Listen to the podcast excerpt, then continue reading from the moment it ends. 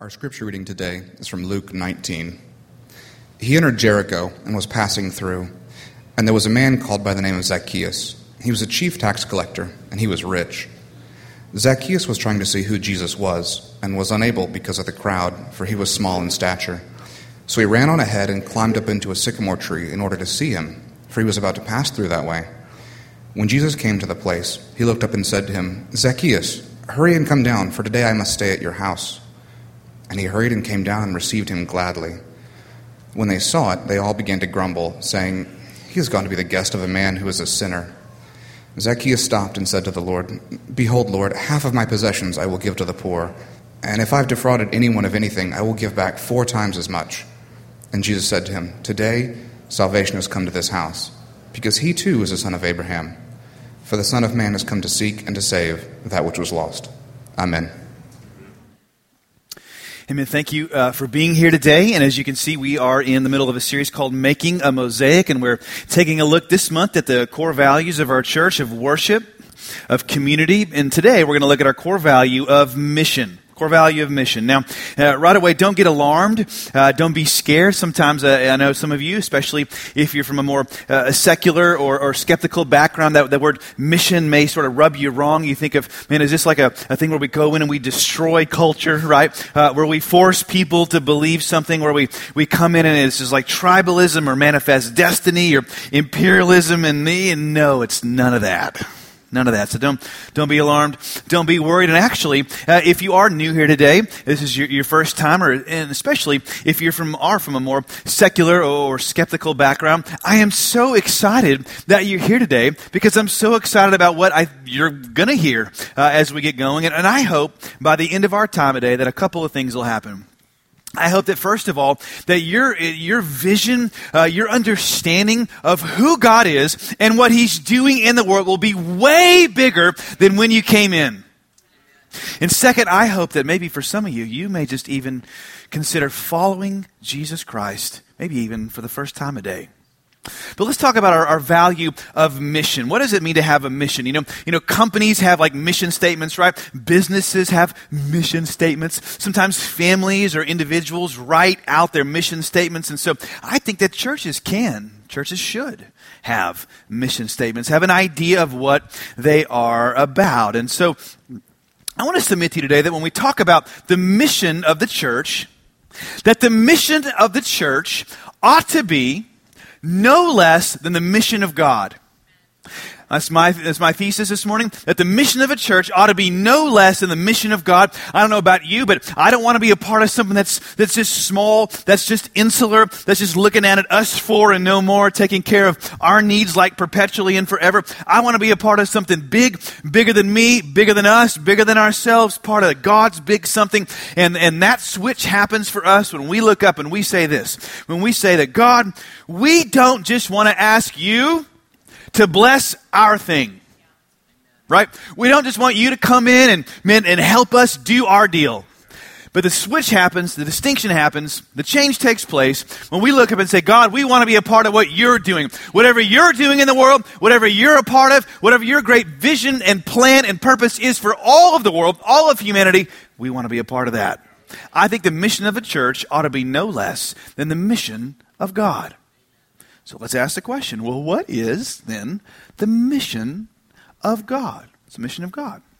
Well, I think a safe place to start today would be to look at the life and the words of Jesus Christ, right? I mean, for, because for now thousands of years, Christians have said that Jesus Christ is God come in the flesh, God come into the world. He's God Himself sent into the world on a mission. And I think if we can see the mission of Jesus, we can see the mission of God. Therefore, the mission of a church. All right. Well, what was the mission of Jesus then? Well, it's actually really interesting because I, I picked this scripture passage on purpose today, as I always do, by the way. It's not just like a random thing like, oh, where did that come from? No. Sorry, bad joke. All right. Uh, but it's going to get better, I hope. If you're lucky. When we look at this scripture passage in Luke 19, Jesus at the end of it gives not only what's considered the summary statement of the Gospel of Luke, but he gives what many thinkers, theologians believe, is the summary statement of the mission of Jesus Christ. And here's why Jesus came. It says, for, he says about himself, the Son of Man. That's he's saying, I have come, what? To seek and to save, what? That which was lost. So right away, Jesus is saying, my purpose, I'm here, is to bring salvation to what? What was lost? What was lost? Isn't that interesting? Now think about when he gives this this this saying. It's on the end of that story about Zacchaeus. Now Zacchaeus was a, a wee little man, and a wee little man was he. Yes, some of you know that old church song. There you go. Climbed up in a sycamore tree for the Lord he wanted to see. So Zacchaeus is there. Man, he's the bad guy, the tax collector, the ne'er-do-well in the town. And what happens? Man, a lot of stuff happens, right? Zacchaeus, he's converted, right? He calls Jesus not just rabbi, he calls him Lord, right? You're the leader, the Lord of my life. There's what also? There's also economic restitution, right? Zacchaeus gives his money to make amends for his sins, but there's also community reweaving, right? The outcast is now rewoven into the fabric of Jericho, that, that town. And Jesus sees all of of this the restitution, the reweaving, the conversion. And he looks at all of it and he says, Today salvation has come. He looks at all of it. He says, That's salvation for the Son of Man has come to seek and save that which was lost. So right away we're seeing that Jesus is using that word salvation in a really broad way, isn't he? In an expansive way. Now, now you got to ask, well, okay, if that's the mission of Jesus, to seek and save that which was lost, we've got to ask now, well, what was lost, right? What was lost? This is a really broad word, not just people alone. Jesus is saying there's lots of stuff that's lost. Well, how do we know what's lost? Well, at this moment, to answer the question, I'd like to phone a friend. Uh, to, to, quote the old, you know, millionaire TV show, let's phone a friend. Actually, not my friend, don't know him, but I have read him. It's a really long book. I read it, so you don't have to, although you're welcome to. We'll see in about two years uh, when you get through it. It's by a systematic theologian named Thomas Oden. And uh, uh Dr. Oden has this to say about what salvation was. Here's his definition. He says salvation is the action of God, I love this, in delivering humanity. It is the divine work of rescuing fallen creatures in the salvation of humanity. Look at this. God offers what? The recovery of what had been lost in the fall of humanity. All right. He's saying if you want to see what's lost, if you want to see what Jesus has come to seek and save, you've got to go back to the fall. Got all, all, all the way back to the beginning of the Bible, all the way back to the book of Genesis. And so that's what we're going to go today to see what has been lost. And as we do so, as we see what's been lost, I want to submit to you and propose to you that you're going to see not just one, not two, not even three things, but there are four main areas of, of lostness today, four main things that have been lost. And I hope to show you what God's plan is to recover all these four things. I'm going to call them here the four lost. And as we do so, our, our, our folks in our, our, media and tech department have cooked up a, a fancy car for me to drive here. So we're going to test drive this together and see how this goes. Um, we're going to talk about the four losts here. So uh, let's go back and uh, you know when we go and we're thinking about what's lost, I wonder I wonder what would be an area class of lostness that we can see all the way back in Genesis 3, if you know your Bible. What's a, what's a way, what's an area in which people are separated or lost? People are lost from who? Come on, somebody. Yes, thank you. Yes.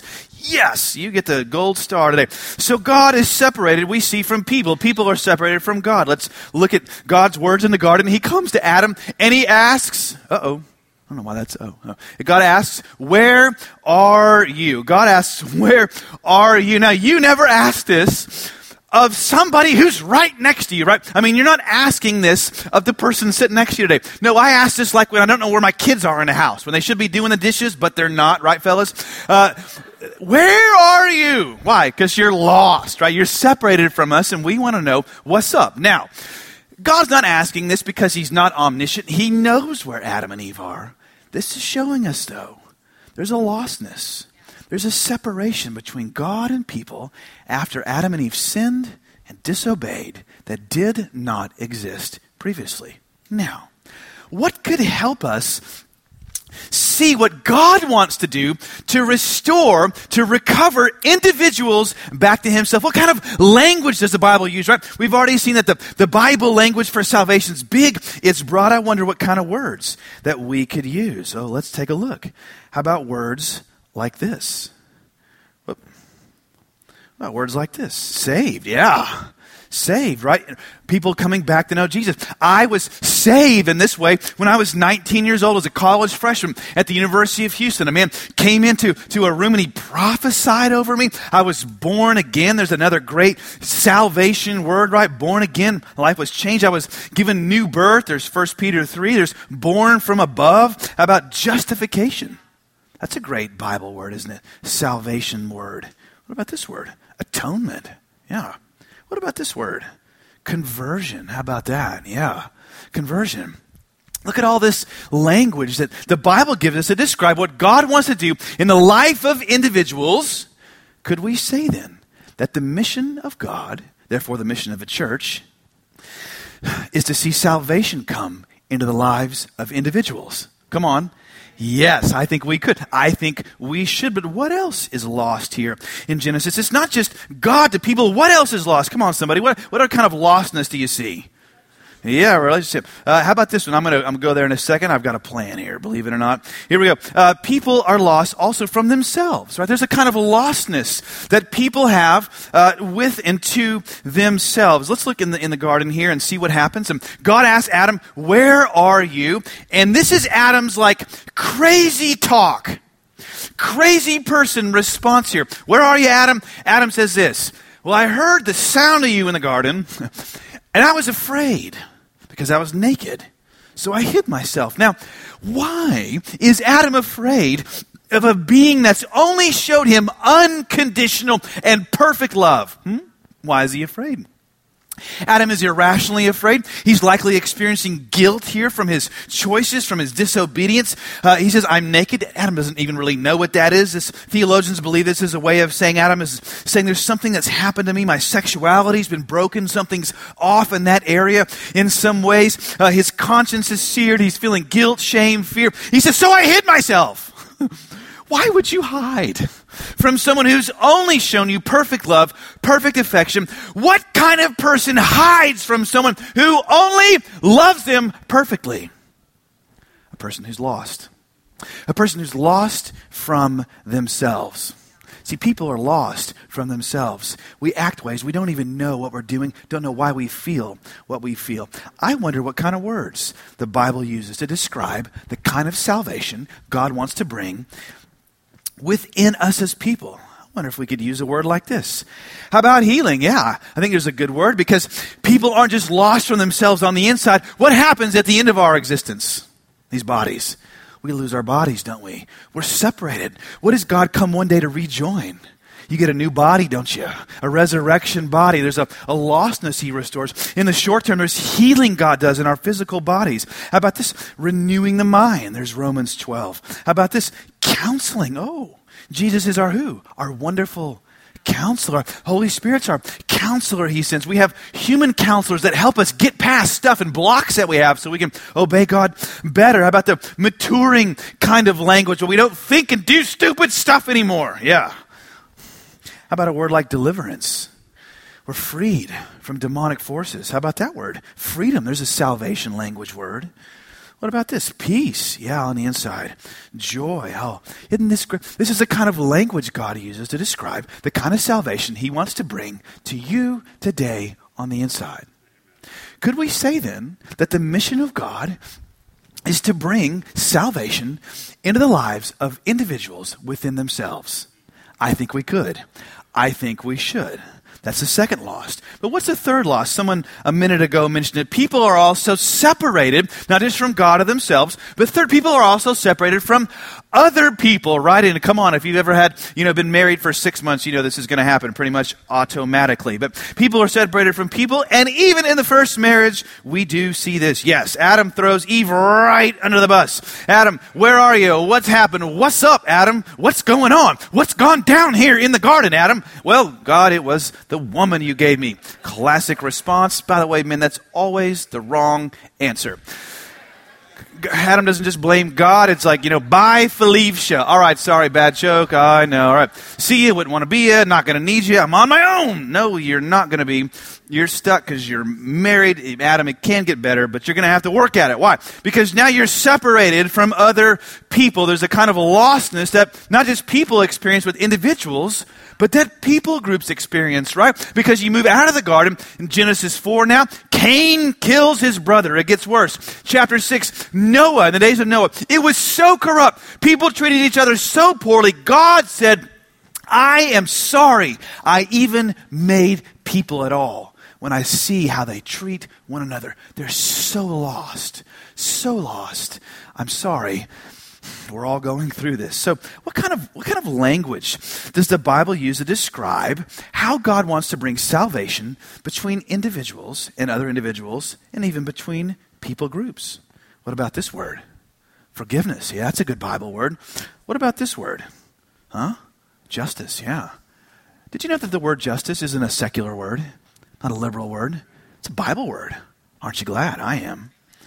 What about this word? Repentance. Repentance. That's a good Bible word. How about love? Yeah, loving our enemies, Jesus says. What about restitution economically? Zacchaeus does that. He says, Here and now I give, right? I give my money to, uh, to basically atone for my misdeeds and wrongdoing. And Jesus says, That's salvation a kind of it. What about advocacy when we when we call attention to those who don't have, right? Doesn't God call uh, His attention to us, right? He advocates for us. He sends us the Holy Spirit, our advocate, right? Advocacy is salvation language. What about this word, shalom? Huh? The reweaving of civilization, the reweaving of society and cultures. What about that word, peace? Yeah, that's a good word. Could we say then that the mission of God is to bring salvation not just into the lives of individuals to God, not just to people within themselves, but also people to people, people group to people group? Could we say that? I think we could. I think we should. But what about this fourth lost here? There's not just a lostness of people to God themselves and others, there's also this one. Come on, what's one more maybe? Yes, thank you. Somebody knows, may know where I'm going with this. There's a losses of people to creation. Now, unfortunately, I don't know why. Some thinkers, theologians don't tend to include this one, but they should, because all you got to do is go back to Genesis 3 and look at how much language God uses in there to describe our lostness from the earth. I mean, like half the chapter is talking about, man, how lost creation is. Look at this. Genesis 3. So much ink is spilled over this. God says to Adam, cursed is the ground because of you. In toil eat of it all the days of your life. Both thorns and thistles thistles, it shall grow for you. You're welcome, right? Adam, this is saying, now the earth, the world, is working against you. It's, there's not peace, there's not shalom between you and creation, you and the weather, you and the ground. It's separated and lost, Adam. Oh. Hmm. Now I wonder what kind of salvation language the Bible uses to describe the kind of change and salvation God wants to bring between people and creation. Hmm. What about this word?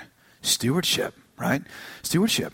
Now, yes, you, you, may say, well, God, didn't He give the earth to us? But yeah, I think it still belongs to like the creator of it. Psalm 24, the earth is whose? Come on. The Lord's, yes, and the fullness thereof. And secondly, I'm pretty sure anything God ever gives you, gives us, He doesn't mean for us to trash, abuse, exploit, and discard. Oh, oh man. Yeah, that's not good stewardship, is it? What about this word? Renewal. Didn't the psalmist say, God, you renew the earth? Oh, you renew the earth. What about this word? Making all things new. Jesus says in Revelation, I'm going to make all things, not just individuals, make the whole world new.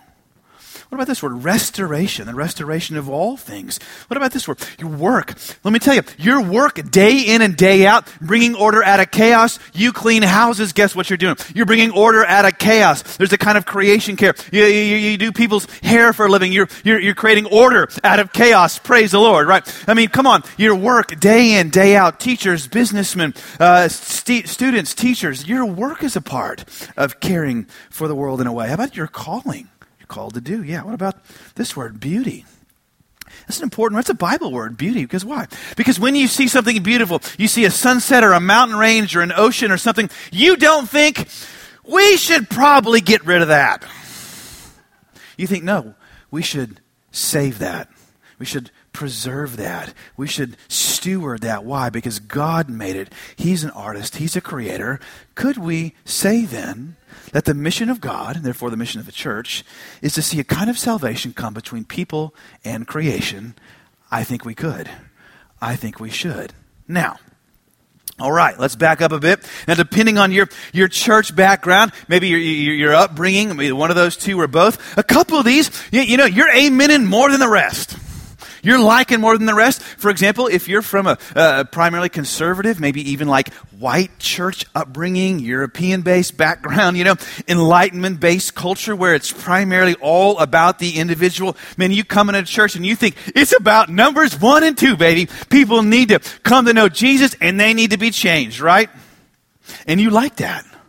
But if you're from a more, I don't know, secular liberal background or secular church background, guess what? Three and four are going to feel a lot more familiar to you, aren't they? Now, I want to just tell you that thankfully, for most of church history, uh, the church has kept all of these together. It's only been the last hundred years for a variety of reasons. These things have kind of separated. But I think God's doing a new thing in the world. That's what I'm here to tell you today. God's doing a new thing. He's reconciling all his reconciled stuff. He's bringing all this stuff back together. The church finally, I believe, is recapturing its identity, recapturing its vision for its mission to see all these things reconciled, all these things made new. And so I want to just ask now as we do this, well, okay, all right, we've got these things. Well, where do we go from here, huh? Where do we go from here? Now, if only Jesus had given us like a commission. If only he had given us like some words or direction or marching orders or something, we could maybe see what we're supposed to do. Oh, wait, he did. What were his words? Come on, somebody. Yeah, oh, except I just tricked you. Because, yes, he did say, and some of you were quoting to me because I was totally baiting you there. Words of Matthew 28, verses 18 through 20, commonly called the Great Commission. These are the last words of Jesus in the Gospel of Matthew. And Jesus says this He says, All authority has been given to me in heaven and earth. Therefore, go and make disciples of all the nations, baptizing them in the name of the Father, Son, and Holy Spirit, teaching them to obey all that I've commanded you all that I've commanded you. Now, the reason that this is, these of course, these are great words. I love these words. They're words for us. But the problem with these words is two things. Number one, the words Great Commission don't actually appear in the Bible. They were words that were given to this by 18th and 19th century mission organizations. They were hoping to catalyze missionary activity around the world, take the gospel to India and China when a time when America was seen as a more Christian place. And so they said, we need these words. This is the Great Commission. Go therefore into all the world. And guess what? It worked. It's amazing. That's the reason the gospel is in China, in India, and other places today. But number one, the words Great Commission aren't in the Bible. And number two, we don't just have one gospel. Come on, how many gospels do we have? Four, yeah. Four authorized accounts of the life and words of Jesus Christ. And guess what he gives us at the end of all of them? Oh, he gives us a commission at the end of every gospel. Each gospel is a different and unique commission. And therefore, what I want to submit to you today, that maybe, just maybe, in his sovereignty, in his grace, in his goodness toward us, to reconcile a whole world with a big vision, with a big mission, God's given us not just one commission, not just two, but three and four commissions for us today to reconcile all things to himself. He's given us four gospels, four commissions to speak to and reach and change the four loss. So, with that in mind, let's see maybe how all these fit together. Where do you think this one could go, huh?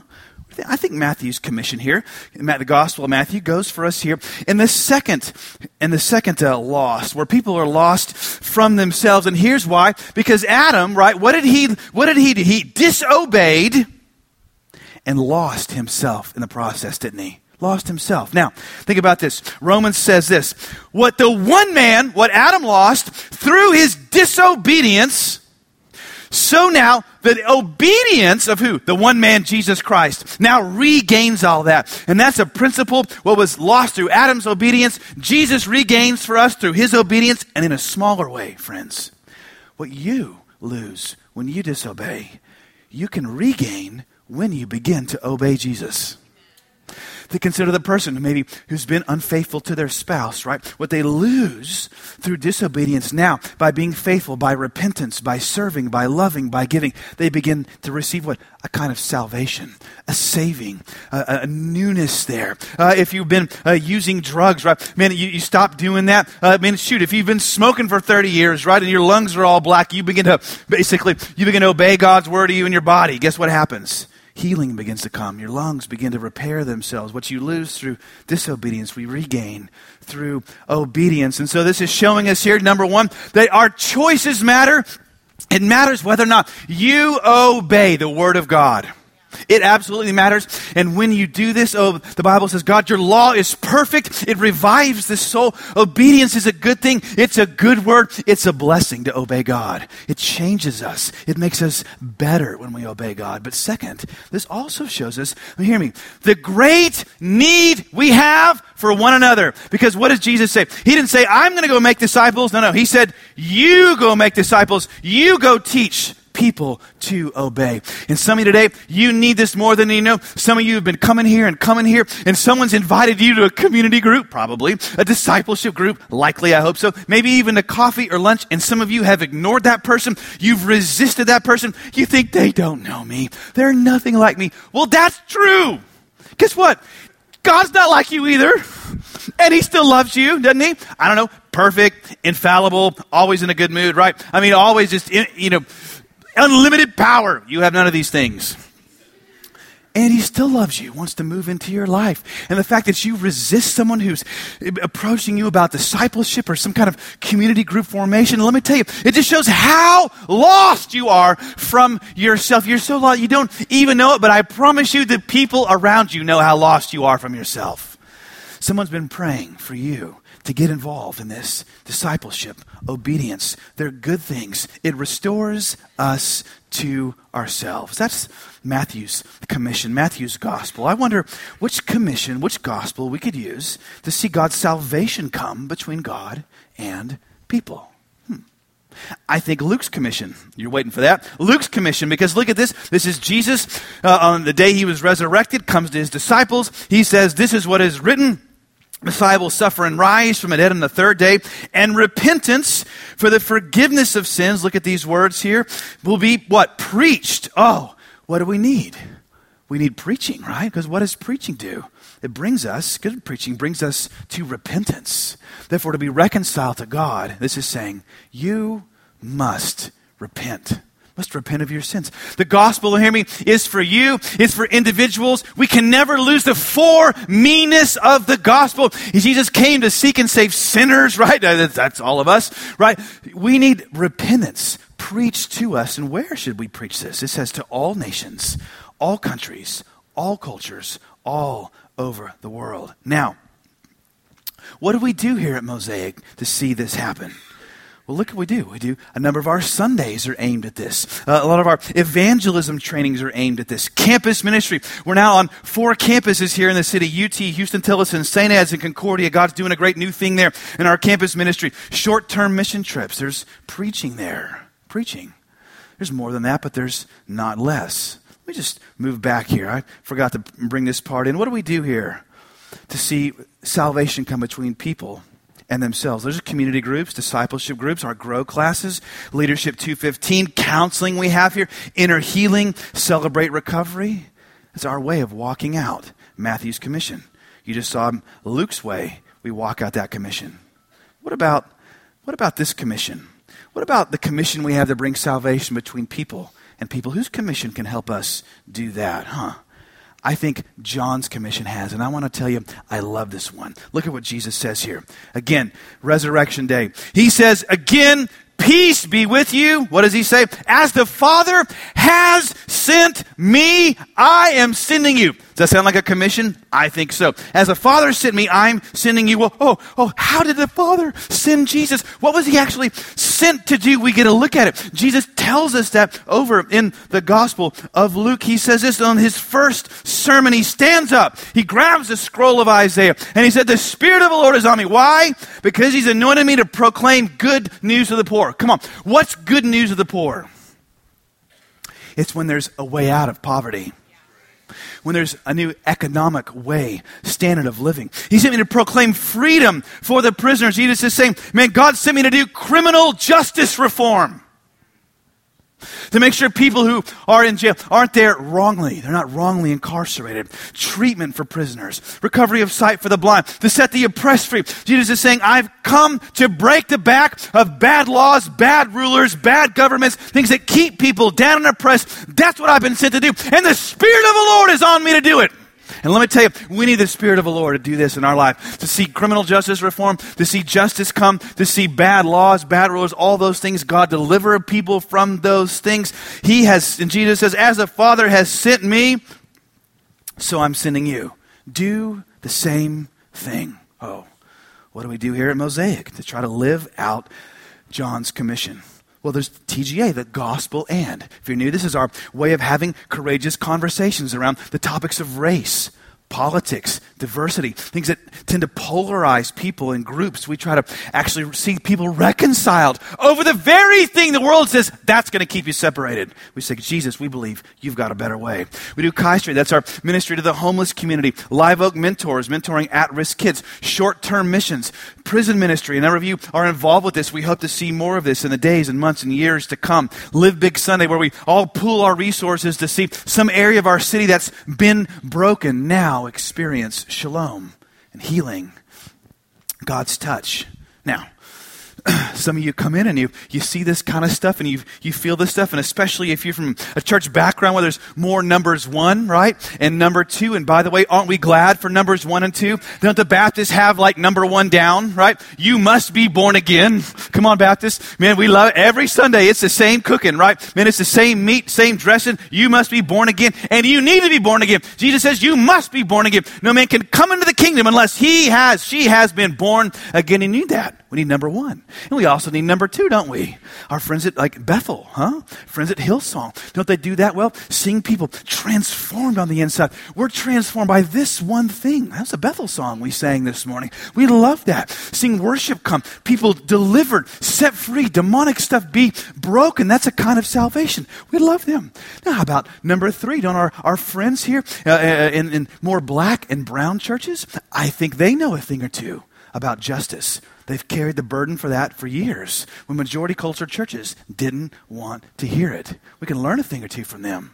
And we'll get to number four. We'll see in our mainline friends, uh, churches, friends in mainline churches, they've carried a burden for creation care.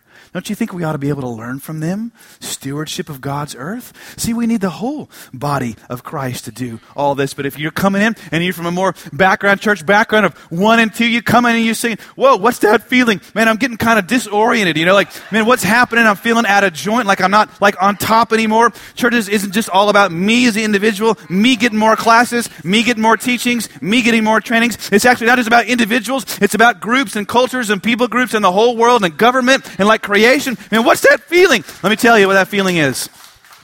It's not disorientation alone. It's your heart getting bigger. It's your heart getting bigger. Guess why? Because now you need the whole Bible.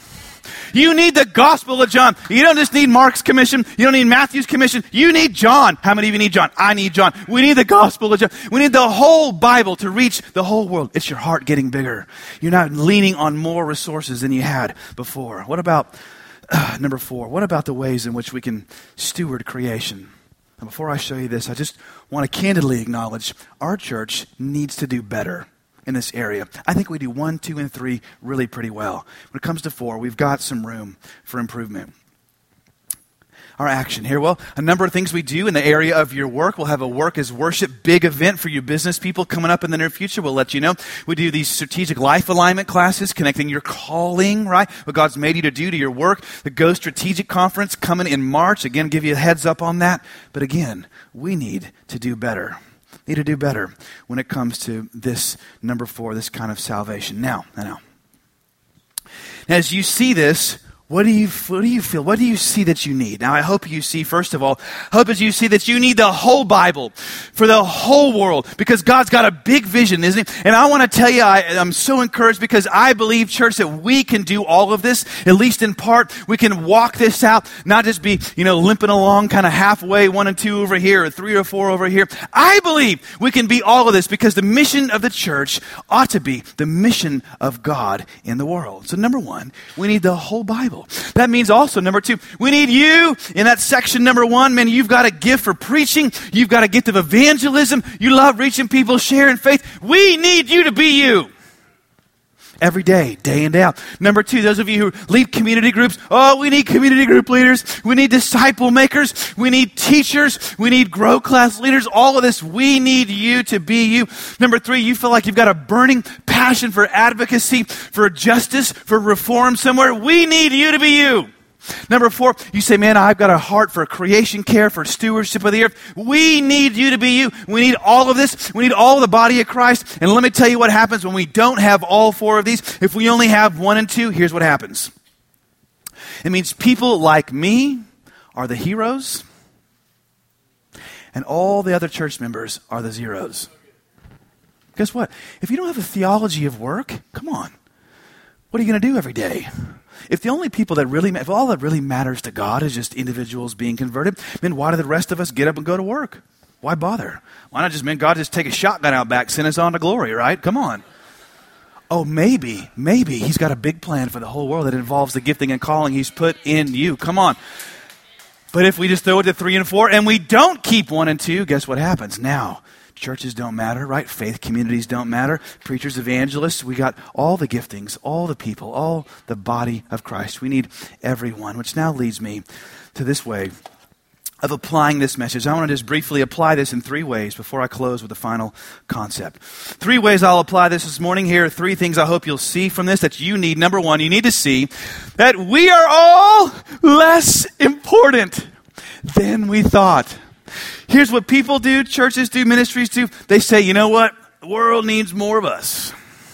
World needs more of me, and so we put down, right? We denigrate other people's ministries. We think, oh, we, they, they're doing it wrong. Well, we're really doing it right. And it'd be easy to do this with your own church, for me to do this. But no, we are less important than we thought. We need the whole body of Christ, every church in this city being who God has made them to be. Number one, we're less important than we thought. But number two, we are also far more important than we thought as well. Because again, it's going to take everybody's gift, everybody's ability, homemakers, teachers, uh, scientists, water engineers, chemical engineers, people understanding how to preserve the earth, people doing all kind of work in government, civil servants, diplomats, politicians, professional athletes too. Yes, everybody, right. Doing this. We're all more important than we thought. But this one also, that also means finally, we, we can't say certain things anymore. Here's what I mean. You can't say, God cares about this over here, but not that over there. Let me give you two examples. First, I've heard people say, maybe you have too, you know, if all we do is just feed the hungry and we don't preach to them, all we're doing is fattening them up for hell. Yeah. Hope that stung. It should. It's offensive. But I would hope if you're offended by that, you're equally offended by someone who would say, well, you know what? I don't think God really cares how I live. I don't think God cares about my sexuality, how I express myself. I don't think God cares about what I do with my money. He really cares about hungry and starving people on the other side of the world. See? That's a separation God hasn't made. And what God has joined together, if you'll pardon the expression, let no man put asunder. God cares about all things. And how many of you know that's a smokescreen, really, for saying, God, you can't come into that area of my life? No, can't say those certain things anymore. Now, finally, let me do this so far, I've just presented these, put these up in sort of columns or grids or quadrants to kind of present them in, a, in, a, in one way to push maybe on some of your thinking, to introduce some tension into the room, into your theology. But finally, I want to suggest this as maybe a final and better way of combining all these things. And not just grids alone or quadrants, but really as concentric circles, where one's at the center, two surrounding it, three is on the outside, and then four there. And here's why. You say, well, Morgan, that kind of like diminishes the importance of the others. No, no, no. It actually sets them rightly, and here's why. For example, If you were to go after number two, you say, I just want freedom. Man, I want to be free on the inside. I want to be, you know, I just want to experience personal freedom, be right on the inside. If you don't have at the center of you, at the center of yourself, a right relationship with God, a right relationship with Jesus, a heart that's been transformed and purified and washed by His blood, your freedom in the end will not only be an idol, it'll crush you. It'll be perverted. It'll be twisted, just like the fish that says, Oh, I don't want to stay in the fish bowl. I want to get out of that fish bowl. That, that fish, that water's too narrow. It's too constrictive. I need to be free, brother. I'm going to hop out of that thing and flop onto the lawn. What happens? Fish gasps, suffers, dies. Why? Because it's not in the environment it was made for. Being in the right environment isn't constricting, it's liberating. The beauty of the fish is brought out, the freedom of the fish is brought out. And to go back into the heart of God, to be reconciled with God, number one, now as a person, is to be brought back into the environment your life and heart were made to swim in. You go after number two without going after number one, your freedom will be a curse in the end. Same way for number three. If you say, man, I got a heart for justice, I got a heart for bringing justice in the world, of redeeming structures, man, good, go after that. But if you go after justice and you don't do the hard work of reconciliation to God and and healing on the inside, your justice in the end will be turned into revenge. It'll be just a way of getting people back. You'll call it justice, but it'll feel like revenge, a way of putting someone else down to get back at them because you haven't done the hard work of forgiveness first. And fourth, if you go after creation care, you go after stewardship of the world, but you don't have at the center of you Jesus is God, Jesus is Lord, guess what will happen? The beauty of the world God has made will trick you. It'll fool you. You'll make it an idol. It'll be the thing you worship and serve. It, it's oh that can happen. The world's a beautiful place, but nature isn't what we worship. It's a created thing. We worship the one who has created it all along. And so number 1, today can be your day to maybe follow Jesus for the first time. And I hope that if that's you and really for all of us, that we would see God is for us. He's got a big vision. He's got a big mission. He's got a big plan and he's calling Mosaic Church to be a part of it and to see all things made new. Let's close with this final verse. Paul sums it up this way in Colossians. For God was pleased to have all his fullness dwell in him. And through him, that's Jesus, to reconcile to himself what? Individuals? No. Structures? No. Creation? No. What? All things. Whether things where? On earth or in heaven. By making peace through his blood shed on the cross. He says, this is the gospel that you heard that has been proclaimed to what? Every creature under heaven. And of which I, Paul, have become a servant. Oh, my prayer is that we would be servants of that same gospel today.